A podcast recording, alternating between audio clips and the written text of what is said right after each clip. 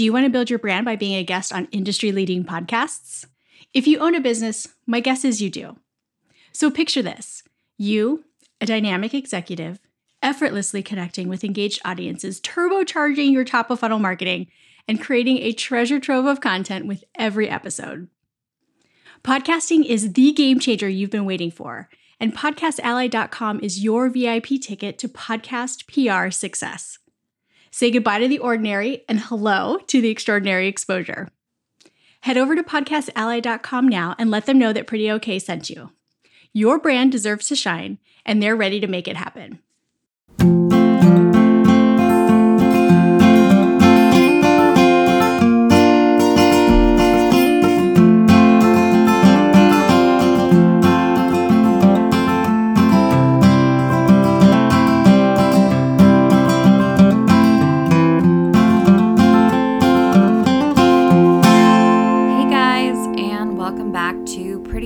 Podcast. I'm your host, Samantha Welker, and today I'm going to do a quick mini sode on something I am very passionate about, which is contracts. I know, I know. Who's passionate about contracts? Me, this girl. because and I I think I've shared this before in earlier episodes, but one of the biggest lessons I've learned in my corporate career was to get your shit in writing but Sam, I work with my best friend. I don't care. But Sam, we're already halfway through the project. Cool. There's still time to get your act together. But Sam, my sweet grandmother wants to invest in my company. Congrats. Grandma needs to sign a fucking contract. If you've ever worked with me in any capacity um, or been a client of mine, you know how important I think it is for you to cover your ass. Better safe than sorry is cliche, but it's true. The truth of the matter is, business and finance, especially, make people do shady shit. And even your longest standing friend can turn into a different person when it's their livelihood on the table. So, if it in any way, shape, or form involves money, you must have a contract to protect yourself. I don't care how sweet your grandma is. One big common mistake I see entrepreneurs making is using email as a quote unquote contract. I'm doing air quotes, you just can't see it. I mean, God forbid you should ever have to take a dispute to small claims court or to collect need to collect an outstanding payment. An email, listen to me guys, is not a legally binding contract. Email can by all means be submitted as evidence in the court uh, in the same way as you would you know, turn in any other form of documentary evidence. However, the reliability of email evidence is always subject to scrutiny. Printed email is definitely not admissible at court um, because the majority of the time the other side would challenge its authenticity. Nowadays, you can easily change the email address, the timestamp, the message content. I mean, so the other side can easily claim that you altered the email and printed it off. So, when in doubt, get a signed and dated contract. Okay, so what kind of contracts do you need?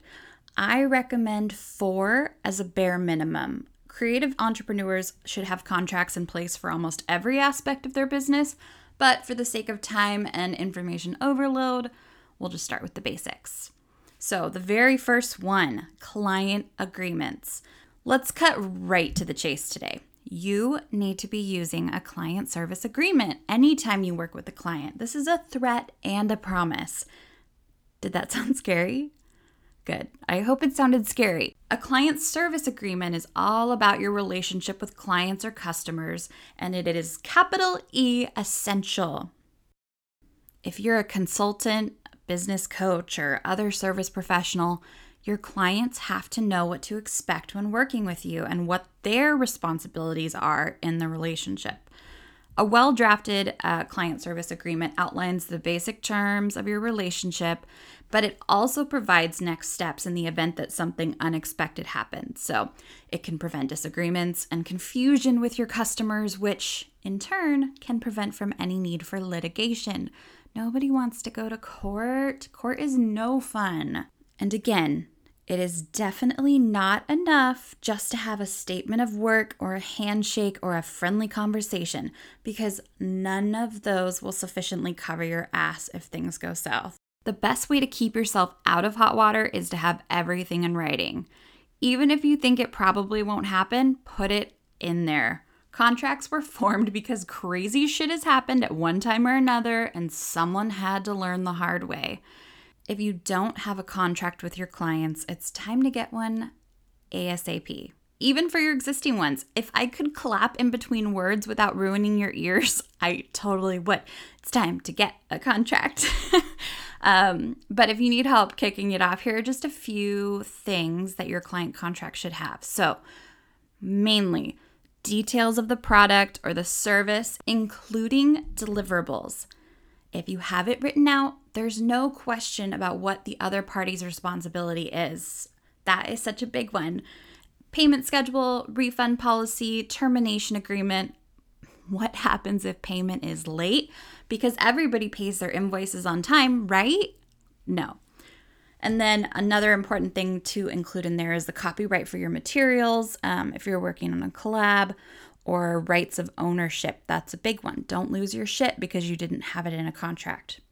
I mean, that's it's just a place to start. Your contracts will evolve pretty quickly as you discover what works best for you and your business.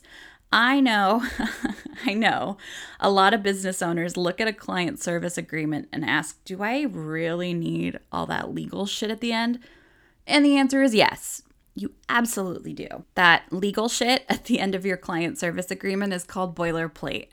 And there's standard clauses that are often found at the end of a contract just to protect you if there's a misunderstanding or confusion or, you know, just plain trouble at the OK Corral during the relationship. Um, hopefully that doesn't happen, but the boilerplate clauses control what happens if you guys end up disagreeing. So please trust me when I say these exist for a reason because they have to. Now, let's talk about the second type of contracts collaborations and partnerships.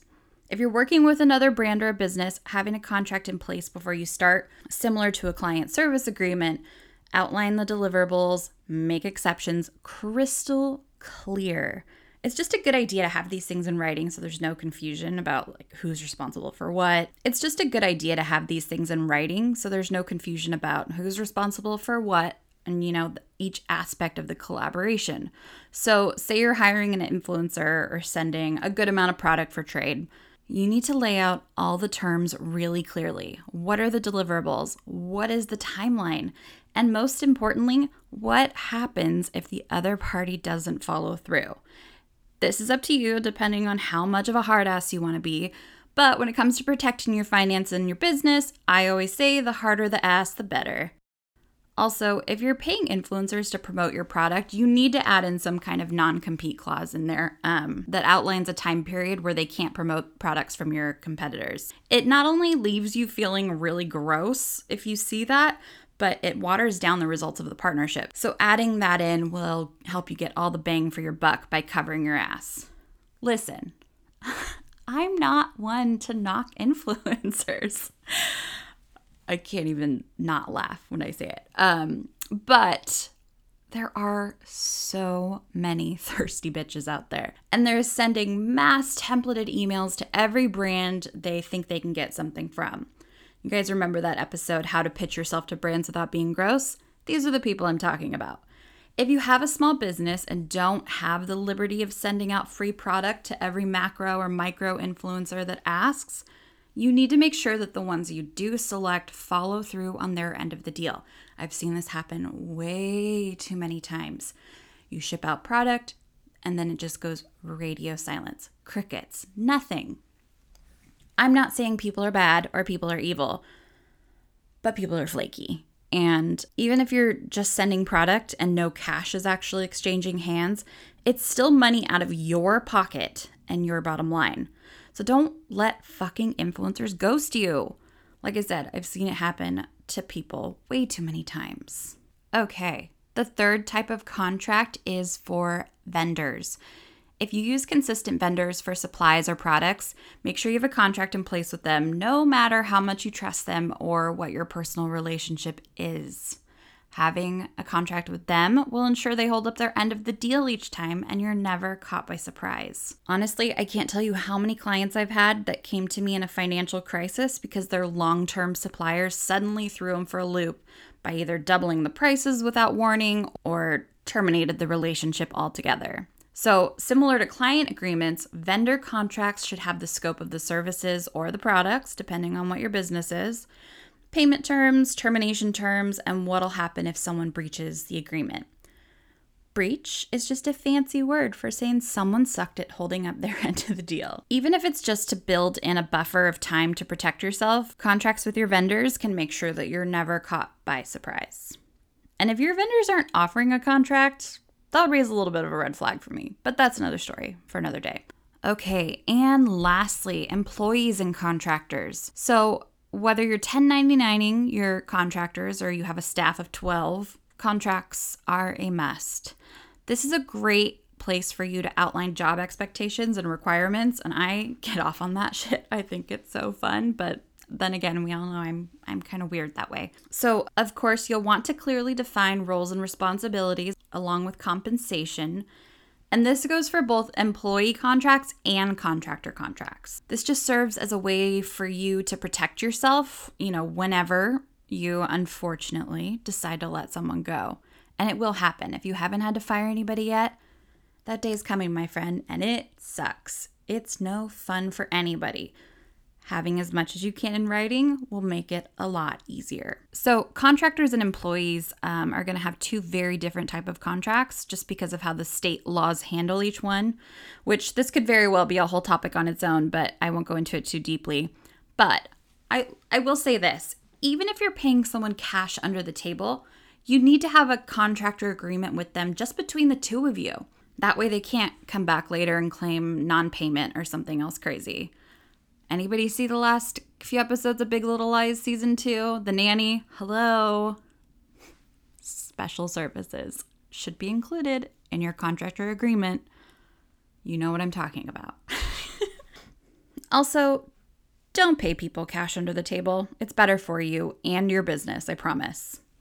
So, contracts are so boring, but they serve so many different purposes for your business but like I said, most importantly, there's something that everyone involved can check back on at any point, whether it's to reference if there's a question, you know, about what the working relationship is supposed to include, what the agreed upon deadlines are, payment expectations, all that jazz. So, when in doubt, cover your ass. It's a cute ass and it deserves it. Okay, that's my quick little mini sode for the week. If you haven't listened to the most recent episodes with Natalie Gill and Taryn Sutherland Gross, I highly recommend you do that ASAP because they're awesome. And it was so much fun recording those episodes with them. And I just crack up with both of those girls, but they're both so smart too, which is kind of the goal here. Real people with real businesses who are working through their shit because that's what we're all doing, right? okay. One more thing I forgot to mention before we sign off. Uh, somebody said yeehaw the other day when they were listening to my podcast. And the music at the beginning and the end is my husband. I just thought that was really cute and you should know it. He recorded just for me. I told him I wanted to sound like Dolly Parton, but faster. And I think I think he did a good job. so shout out to my cute husband who has never in his life listened to this podcast and never will. If you're enjoying the podcast, please head to iTunes and leave a nice little rating and review. The more stars, the better. Uh, and be sure you're following along on Instagram at Pretty Okay Podcast and checking out show notes for uh, resources mentioned, links, all that kind of stuff at prettyokpodcast.com. All right, guys. Thanks for being here. Have a good week. Bye.